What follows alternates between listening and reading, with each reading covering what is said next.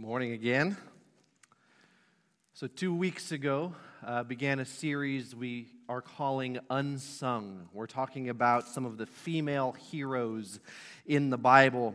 The reason we're doing this is because the Bible was written during a time of patriarchy where, where the entire, almost all cultures at that time, men were the rulers. And yet, as we read through Scripture, we see that over and over, at crucial periods in Israel's history, women show up as saviors, as prophets, as rescuers, as deliverers of God's word. And this is sort of unique in a culture. Even, even ancient Israel was a patriarchal culture. And yet we see that there are these stories of God using women to accomplish great things. And they're stories because oftentimes we, uh, we still suffer sometimes from a vision that's tainted by patriarchy. We often tend to fully appreciate the contribution of women throughout the the Bible. A lot of the stories that we think of, we, I gave you a little experiment two weeks ago. I asked you to think of your favorite Bible hero, and almost nobody mentioned a woman, right? And, and, yet, as we read through the story, there are lots of women who did incredible, remarkable feats for God. And so we're, we're taking a series focusing specifically on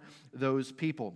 Uh, so, in the first week, we looked at the book of Genesis, uh, and I showed you that in the very beginning, God's intention was always for women to be on an equal level with man that the, the, the phrase that's often translated, uh, you know, if you're familiar with the King James, which is what I grew up on, a help meet, we think of a help meet as sort of like a, a, a subordinate or a secretary or something like that. And, and yet, when we look at what that word actually means in the Hebrew, we see that God created a, an equal companion to man. And it was only after the original sin that we see that, that women start to fulfill the subservient role to men. But from the beginning, the, the, anybody remember the Hebrew phrase? I'll give you a quiz. All right, that's okay. Uh, Ezer Kenegdo. Ezer Kenegdo. It's the word that's translated in the King James, a help meet, or in the New International, a helper suitable. Really, it should be translated something uh, along the lines of um, a, a, helper um, comparable to. Uh, one, one Jewish rabbi translated it as a power equal to. The word help is often, most often used to reference God as the rescuer and savior of his people. Uh, it, but as time went on, we sort of see that women start to take the subservient role as the, as the patriarchy of the culture sort of takes root. And so we're going to, uh, in that first series, we looked at two women um, that most people don't even know their names. Anybody remember the names of the first two women we looked at? That was close. That was close. Shifra and Puah, right? Shifra and Puah, they were the Hebrew midwives who saved the Hebrew baby boys, stood up against Pharaoh, the most powerful man in the world at that time. Shifra and Puah, and they were rescuers, they were deliverers, they were Ezer Kenegdos, power, you know, they were powerful, strong women. So the, the first week we looked at women who were sort of unknown in Scripture, and today we're going to look at another more well known woman, but I think often underappreciated woman. And we're going to look at Deborah. We're going to look at Deborah. Today's, uh, I like alliteration, so the title of today's sermon is Deborah Gets Her Due. Deborah gets her due because I think that she's often underappreciated in the teachings about women. Uh, so we meet Deborah in the book of Judges, but I'm going to give you a little bit of background to understand how we get to Deborah. Uh, first week we looked at uh, Shifra and Puah. They were midwives in Egypt.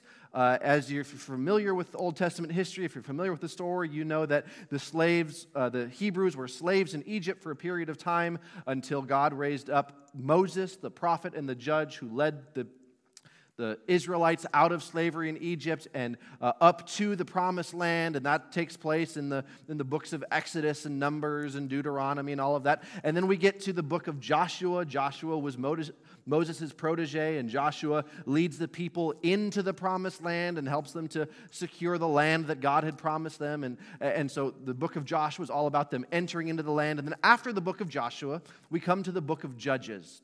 Judges takes place, it's the period of time after Joshua dies. And so at the beginning of the book of Judges, the author gives us sort of a, an overview of the scenario and an introduction to the book of Judges. So if you have your Bibles, you can turn to Judges chapter 2. Judges chapter 2, and I'm going to give you sort of the background information that leads us up to Deborah. Judges chapter 2 will begin in verse 8. Here's how the author tells it Joshua, the son of Nun, he didn't have any parents. Uh, Pastor joke. Joshua, the son of Nun, the servant of the Lord, died at the age of 110, and they buried him in the land of his inheritance at Timnath Heres, in the mount, uh, in the hill country of Ephraim, north of Mount Gaash. You all know where that is, right? You went there last week. Uh, after that whole generation had been gathered to their ancestors, another gener- oh, I'm sorry, I got ahead of you. Another generation grew up who knew neither the Lord nor what he had done for Israel. So Joshua died.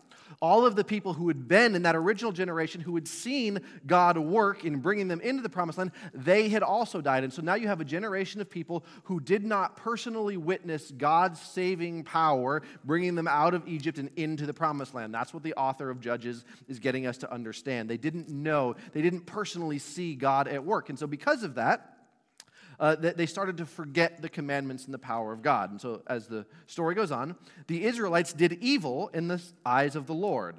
They served the Baals. The Baals, that was a Canaanite deity. Uh, Baal was the, the Canaanite god of storms and fertility. So the Canaanites, the people who were living in that land, they would worship and they would serve the god Baal, hoping that Baal would give them favor in their crops, would send rain and help their crops to grow so that they would have bounty. And so the, the Israelites who were living in this land, who were surrounded by other Canaanites, began to stop serving the God who had brought them out of Egypt and began to start serving the, the Canaanite God of Baal. Uh, the author tells us they forsook the Lord, the God of their ancestors who had brought them out of Egypt. They followed and worshiped various gods of the peoples around them. They aroused the Lord's anger because they forsook him and served Baal and the Ashtoreths. Ashtoreth was another one of those uh, Canaanite deities. And so uh, the Ashtoreth, they would have like these groves of trees or these wooden posts, and they would worship Baal and they would worship Ashtoreth. And as if you're familiar with you know, the, the covenant that God instituted with his people through Moses, what was the first commandment? Thou shalt have no other gods before me or beside me, right? And so we see Israel now forsaking God and starting to serve these other Baals. And so uh, the author tells us God's response.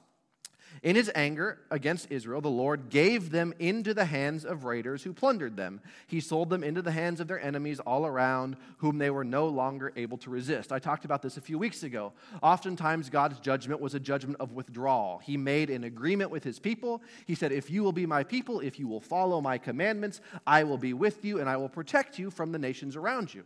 But he said, If you stop if you break your end of the deal, basically what it says, that's what a covenant is. A covenant is a deal between two parties. God says, if you keep my commandments, I will be with you and protect you.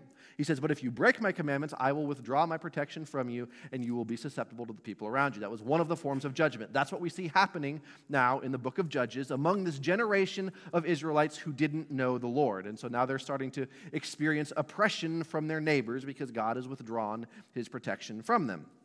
So that's sort of the background. And then here's the introduction that the author gives us to the judges. Here's what he says Whenever Israel went out to fight, the hand of the Lord was against them to defeat them, just as he had sworn they were in great distress. But then the Lord raised up judges who saved them out of the hands of these raiders.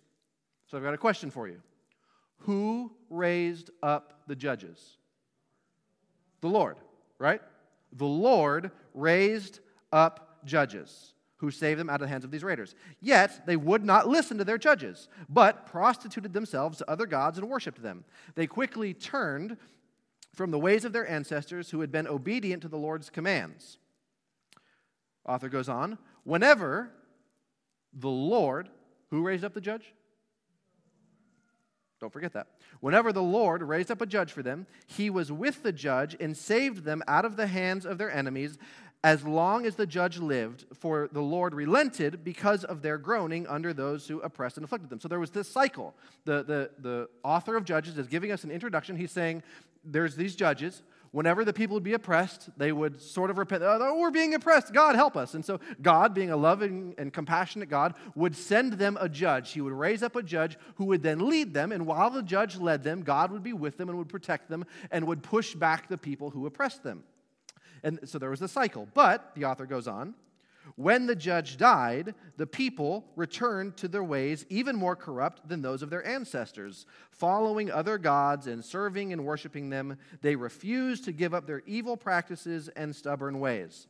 So, this is the, the introduction to the book of Judges. And if you read through the the rest of the book, you'll see this pattern. And it gets worse and worse and worse. The people disobey God. God raises up a judge to deliver and save them. While the judge is alive, the people are obedient. God is with him. There's peace in the land. The judge dies. The people fall back into rebellion against God. And it just gets worse and worse and worse throughout the course of the book. The people just become more and more and more disobedient as time goes on. So that's the the author is giving us a preview of the rest of the book. The preview is God's people disobey, God raises up a judge, things are good, judge dies, God's people disobey, wash, rinse, repeat, right? So, uh, now, if you read chapter 3, we read the story of two different judges. Uh, we'll skip over those for this sermon. We're going to move to chapter 4, who is either the third or the fourth judge, depending on the chronology you look at. So, Judges chapter 4, verse 1. We'll see how the cycle is repeating. Again, the Israelites did evil in the eyes of the Lord now that Ehud was dead. Ehud was one of the judges. So the Lord sold them into the hands of Jabin, king of Canaan, who reigned in Hazor. Sisera, the commander of his army, was based in Harosheth Hagoyim, right, right down the street, uh, because he had 900 chariots fitted with iron and had cruelly oppressed the Israelites for 20 years. They cried to the Lord for help. You see the cycle. Now, Deborah, the prophet, a prophet, the wife of Lapidoth, was leading or judging Israel at that time. Now, let me ask you a question Who raised up the judges? Deborah was a judge. Who raised up the judges? Deborah was a judge. Who raised up Deborah? I'll tell you why I'm, why I'm rubbing this in in just a minute. It tells us that Deborah was a prophet. As we've talked about before, prophets were spokespeople for God. They were the ones that God gave his messages to to deliver to the people. That's a pretty big deal. To be a prophet, to have a direct connection with God, to speak God's word to the people, was a very important role in ancient Israel in the Old Testament. Now, it tells us that Deborah was a prophet. This is already a big deal. This shows us that God was willing to work with Deborah, a woman in, the, in an age of patriarchy, and he delivered his message to her, and she would deliver God's word to the people. We'll see how that happened in just a minute also tells us that Deborah was, according to this translation, the wife of Lapidoth. The wife of Lapidoth. Now, what's very interesting here is that scholars have told us that in that time period, we don't know of any other people by the name of Lapidoth. That's not a common Hebrew name during that time. So I'm going to get a little nerdy. For those of you who like nerdy in Hebrew, you'll appreciate this. If not, just bear along, and we'll get back to this in a minute. The, the, what's translated here as the wife of Lapidoth could also be translated. Lapidoth means torches. Uh, and so the way that Hebrew works is there's multiple ways often to translate one particular phrase. Wife of Lapidoth is one valid translation, but it's not the only translation. It could also be translated as, like I told you, Lapidoth means torches, could be translated as a woman of torches, which idiomatically means a fiery woman. Right? Now, and I think that there's a, we should pay attention to this, especially because Lapidoth was not a name. We don't have any other records of anybody else named Lapidoth. In other words, this is a translational decision. And for whatever reason, most, version, most translations tend to go with this, but nothing else indicates that Deborah was married. And translationally speaking, we don't have to say that she was married. We could say, now Deborah, a prophet, a fiery woman, was leading or judging Israel at that time. And I think as we go into the story, we're going to see that that actually fits very well. It's very possible, I think very likely, that Deborah was indeed an unmarried, strong, fiery woman who was leading Israel during this time. And I think sometimes we just assume that she had to have been married when that's not necessarily the case according to the Hebrew. So, however you want to take it, both are, are, are valid translations. But, but given the fact that we don't know of anybody anybody else in that time period named Lapidoth, I think fiery woman is actually a pretty good translation, and it encapsulates what she does for Israel pretty well. Now, Deborah, a prophet, the, uh, a fiery woman was leading or judging Israel at that time. Who raised up the judges? The Lord raised up the judges. Why am I harping on this? Because as Bible teachers, especially male Bible teachers, have been teaching the story of Deborah. They have been so bothered by the fact that God so clearly raised up a female leader in Israel, they have bent over backwards to discredit her leadership. Uh, they're, they're, they're, for example, one of the arguments is well, in this particular passage, it doesn't say specifically that God raised up Deborah right? Some of the other judges, it says God raised up Ehud, God raised up Othniel, whatever. In this passage, it doesn't say specifically that God raised her up. But as we saw from the beginning, who raised up the judges? You guys are so good. The Lord raised them up. Uh, so it, it, the, the, reason I'm harping on this is because, and I'm, I'm going to get to this again at the end. If Deborah's name was replaced with a male, and we read this story, there would be no question whatsoever that this person functioned as the leader of the nation during this time.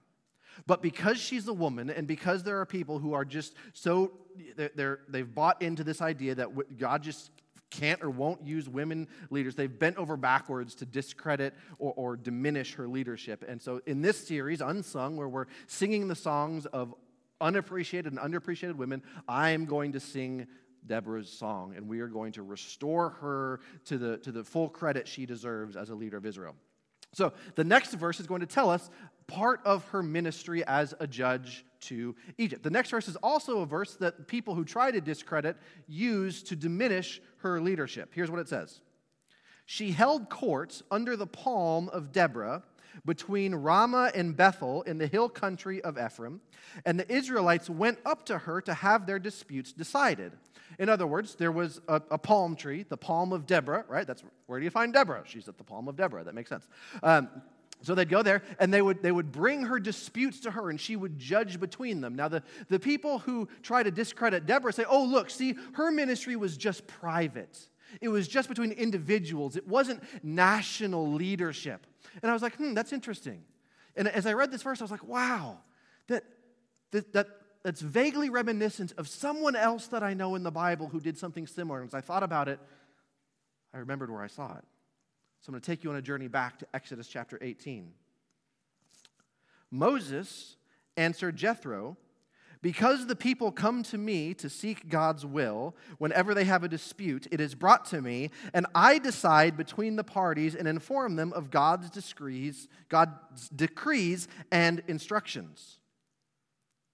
Now, Moses is perhaps the quintessential leader of the Israelites in the Old Testament, and he functioned by one of his functions was to settle personal disputes between the Israelites. This was one of his main jobs.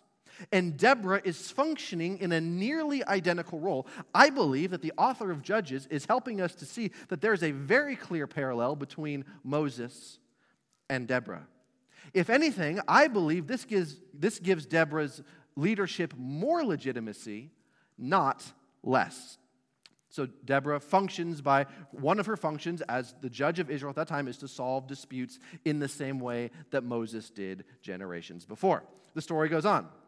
It says, She sent for Barak, son of Abinoam, from Kadesh in Naphtali, and said to him, The Lord, the God of Israel, commands you, Go, take with you 10,000 men of Naphtali and Zebulun, and lead them up to Mount Tabor. Now, this phrase here, she sent for Barak, this is a phrase that is often used of a king or, or, or a god sending for a subordinate, right? This is what people in authority do. They send for people who are of lesser authority and give them instructions. Again, if it was any other, if it was a man doing this, we would know beyond the shadow of a doubt that the person sending for Barak and giving commands was the one in authority. For some reason, because she's a woman, people who try to discredit women in leadership translate this all sorts of different ways. Deborah is the one who received the word from God, she is functioning in this sense sort of like the commander in chief, right? She's not the one who's ultimately going to lead the battle, run into battle, but she's the one giving the commands. And as we're going to see, she's the one who has the overall strategy and is, it, it is leading the overall campaign. Here's what she says She says, I will lead Sisera, the commander of Jabin's army, with his chariots and his troops to the Kishon River and give him into your hands. In other words, she has the overall vision, she has the overall strategy, and she is delegating commands to the general who is functionally beneath her in authority. Now, again, the people who try to discredit her leadership, well, they'll look at this and they'll say, she called Barak aside privately. You know, she talked to him in private so as not to embarrass him. We would not read that that way if that was a man giving instructions. This is what we call, in the theological world, eisegesis reading something into the text that's not there. Biblical interpretation, good biblical interpretation, is done by what's called exegesis. It's you pull out from the text what is there. We don't read things into the text that's not there. There's no reason to assume that Deborah is functioning any differently than any other judge in this particular case. So the story goes on. Next verse. Barak said to her, If you go with me, I will go. But if you don't go with me, I will not go. Now, some people reading this, they see weakness or cowardice on Barak's part, as if he can't go to war without uh, a woman there. And this is disparaging to women, of course. Um, but there are other scholars who tell us that that's not necessarily the best case to read this. Uh, Tikva Frymer-Kensky, who I, I, quoted in the first sermon of this series, uh, has demonstrated that it was very common in that time period for generals going out to war to want their prophets to be alongside of them because they believed that the prophets could tell them when the right day to attack was because their God was with them. As a matter of fact, if in the in the Greek translation of this story, there, Barak actually says, I won't know what day to attack unless you tell me. So this isn't Barak's cowardice. It was very common for military leaders to want the prophets of the gods to be with them so they would have the gods' protection with them in battle. So Deborah responds. She says, Certainly, I will go with you. Uh, but because of the course you are taking, the honor will not be yours, for the Lord will deliver Sisera into the hands of a woman. So Deborah went with Barak to Kadesh. Now, again, this translation makes it seem like it was Barak's hesitancy as the reason that he's not going to get the glory for the battle. Uh, and that, that's one legitimate way of looking at it. That, that is one valid way of looking at it. But I don't think it's the only way, and I don't even think it's the best way of looking at it. Uh, if you read through the stories of the Old Testament in terms of battles, you'll constantly see that God is always working in ways so that the people themselves don't get the glory for the victory, right? He'll send uh, hornets or he'll send rocks or hailstones, all of these things. God always wants the glory to be on him, and he doesn't want his people to think that they won battles because of their own strength or their own glory. So this isn't to say that Barak is a coward for wanting Deborah to come or that the reason that Barak doesn't get the glory is because he wanted a woman to be alongside him. This means that God wanted the glory for himself. And if you read through the rest of the story, towards the end of chapter 4, we'll see that uh, God takes glory for himself by using a woman, not Deborah, by, but a woman by the name of Yael, uh, to bring about the victory. Uh, so, uh, to summarize the rest of the story, uh, Barak goes off to war. Deborah gives him, you know, today the Lord has given you this, this, this army in battle. Barak's army routs the, the, the enemies. They push them back. The leader, Sisera of the, other, uh, of the other side, runs away and he hides in the tent of a woman named Yael. Um, I won't tell you how the story ends. You should go back and read it for yourself. It's really crazy. You need to read your Bible. So read Judges chapter 4, see how Yael, another woman, saves the day. It's kind of R rated. Um, so I, I, won't, I won't finish that right now. I will now, and then if you get to chapter 5, it's called the Song of Deborah and Barak. And so they sing this song about their victory. It's really cool. Um, but we're not going to go through that today in the interest of time. Uh, I wanted to get to the very end of the story. Judges chapter 5, verse 31, summarizes Deborah's leadership. It says, The land had peace 40 years. The land had peace for 40 years. Now, let me remind you what the introductory summary said about the ministry of the judges.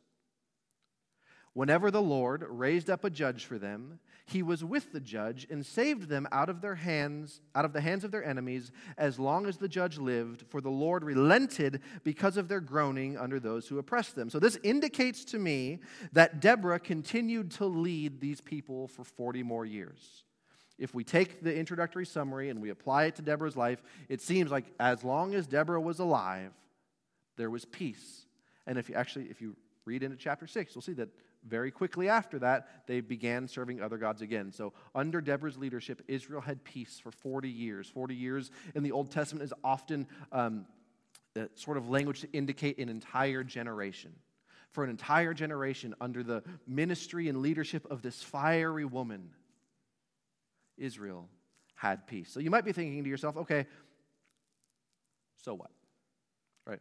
So, what? What does this ancient story about people who lived in a land nothing like ours, in a culture nothing like ours, engaging in battles nothing like what we do. What does this have to do with us today? Well, one of the reasons I wanted to do this is because Deborah's leadership has been discredited by people who refuse to believe that God would ever call or choose or empower a woman to lead. As a matter of fact, they use this text as evidence that a, a, a, woman's leadership was actually judgment on Israel. And, folks, there is simply no evidence for this in the text. So, one of the reasons, the so what of this, is we want to give Deborah her due.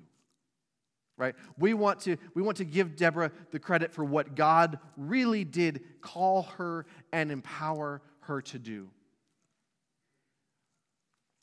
I've seen others and I've heard other people tell me. Uh, I, I, I, did an informal poll on social media and I asked, who's ever heard this, um, this version that, that Deborah only led because there were no men available, or there were no men who were willing, or this was God's judgment? And you wouldn't believe how many women had been told this story. You know, they, they believe they have gifts and callings for leadership, and they, and they point to Deborah as an example of a leader that God raised up and are told by men in authority, oh, well, God only used Deborah because there were no other men available. Or God only used Deborah because it was judgment against their weakness. Or God only used Deborah. I mean, God could speak through the mouth of a donkey, He could speak through the mouth of a woman. How insulting is that? These are things that preachers actually say. And it's malarkey. It's very misogynistic. As I mentioned earlier, if we were to read this story and replace Deborah's name with the name of a male and change all the hers and he's, all the hers and she's to hims and he's, there would be no question whatsoever that this person functioned as the true judge and leader of this nation. But for some reason, because she's a woman, there have been people in authority who try to uphold systems of power and oppression that try to discredit Deborah from what God had called her to do. And in doing so, they're insulting to Deborah. They're insulting to God and his choice and, and prerogative. God can call whom God chooses to do whatever God wants them to do. God does not care about, I'll be PG, your gender. And it's insulting to the men of the time who were there, and Barak, who, who followed through with the instructions that, that he was given, and his humility to, to listen to a woman in leadership and, and to go out and do what was told. There's no reason whatsoever to assume that Deborah's leadership was anything other than God ordained, God inspired, and God empowered. So here's the bottom line God can and does call and empower women to lead. God can and does call and empower women to lead. Women in the room and watching online, I want you to hear this. If you feel as if God is calling you to a position of ministry or leadership, that is a legitimate calling for you and your life. Don't let anyone tell you that God does not call women to lead because He clearly does. Here's just one example in Scripture. Men, God can and does call and empower women to lead and we are in no place to judge whom God has called. God can and does call and empower women to lead at every level. Deborah is a clear example of that. And who are we to question God's design? Who are we to question God's intention? Who are we to question God's calling? That's right, we can't question that. We have to go by God, absolutely. God can and does call and empower women to lead. He did so with Deborah. He's done so with others. And he may just do so with you or a woman in your life. And who are we to stand against God? Deborah gets her due. Let's pray. Lord, I am so grateful that you have preserved this story for us in Scripture. Father, that you saw fit to raise up this fiery woman, this strong woman who trusted in you, who listened to your voice, who led your people in truth and righteousness. Father, I, I pray that you would help us to, to look at this story honestly, with honest eyes, to celebrate what you've done. Father, I pray that the,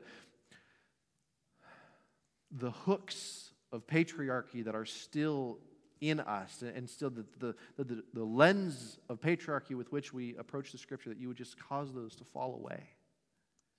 That you would help us to see that you have raised men and women in equality to serve and to lead and to function for you.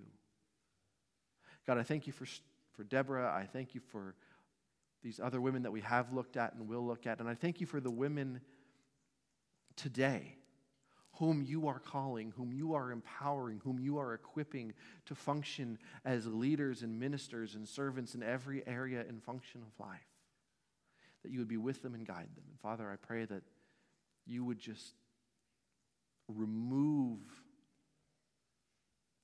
the barriers of patriarchy that we have held on to and that we have mistakenly understood as your will, but that you would help us to see everyone through your eyes.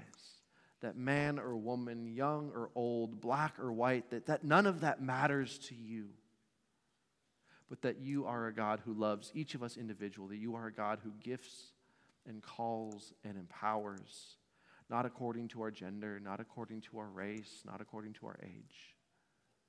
Father, I pray that if there are, if there are those women who are, who are experiencing a call from you, that you would, you would make it clear, that you would help them and give them the strength to hold on to that. And that you would continue to raise up other men and women, and that we would, that we would catch on to your vision for full equality in Christ. That we wouldn't be bound by cultural understandings, ancient understandings of, of men and women in superiority and subordination. But Father, that you would help us all to reach our fullness in Christ. Thank you for this story and for the others, and for those who have gone bravely to serve and to speak for you. May we recognize them and appreciate them. May we raise them up in our midst and come alongside them and listen to them as they bring to us your word and your truth. In Jesus' name, amen.